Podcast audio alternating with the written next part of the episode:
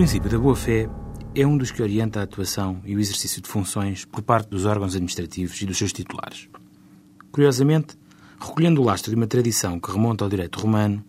assim se explica que a sua influência, além da sua teorização, tenha prevalecido nos quadros do direito civil e só muito recentemente, já nos anos 90, tenha sido acolhido pelo direito administrativo. Consagrado na Constituição em 1997 e pouco antes, no Código de Procedimento Administrativo, a sua projeção ao reflexo prático aponta basicamente, isto acolhendo as indicações da doutrina, em dois sentidos ou subprincípios. Por um lado, uma ideia de primazia da materialidade, dita materialidade subjacente, sobre a mera forma, postulando que o direito, e em especial a atuação administrativa, deve ordenar-se à obtenção de resultados efetivos e não a um mero cumprimento de regras formais e de procedimento, embora aqui se detete alguma tensão entre esta ideia-força e o próprio princípio da legalidade administrativa. Por um lado, e porventura com maior relevância prática, encontramos o subprincípio da total da confiança. Por outro lado, e porventura com maior relevância prática, encontramos o subprincípio da tutela da confiança, que decorre de uma ideia ampla de boa-fé.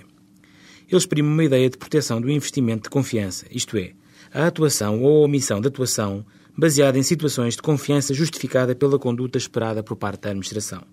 Isto com base em certos indícios que criam uma expectativa legítima de que uma dada decisão administrativa, isto dentro da chamada margem de livre decisão, a que aqui temos muitas vezes aludido, venha a ter um determinado sentido e conteúdo favorável à pretensão do particular investidor, chamemos-lhe assim, da confiança. Ora,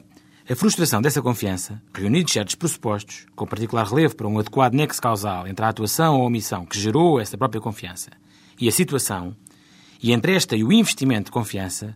redunda, se não em obrigação de respeitar o investimento de confiança, limitando a liberdade de atuação dos decisores administrativos, pelo menos num direito à indemnização, de modo a reparar a legalidade violada, entendida no seu sentido mais amplo.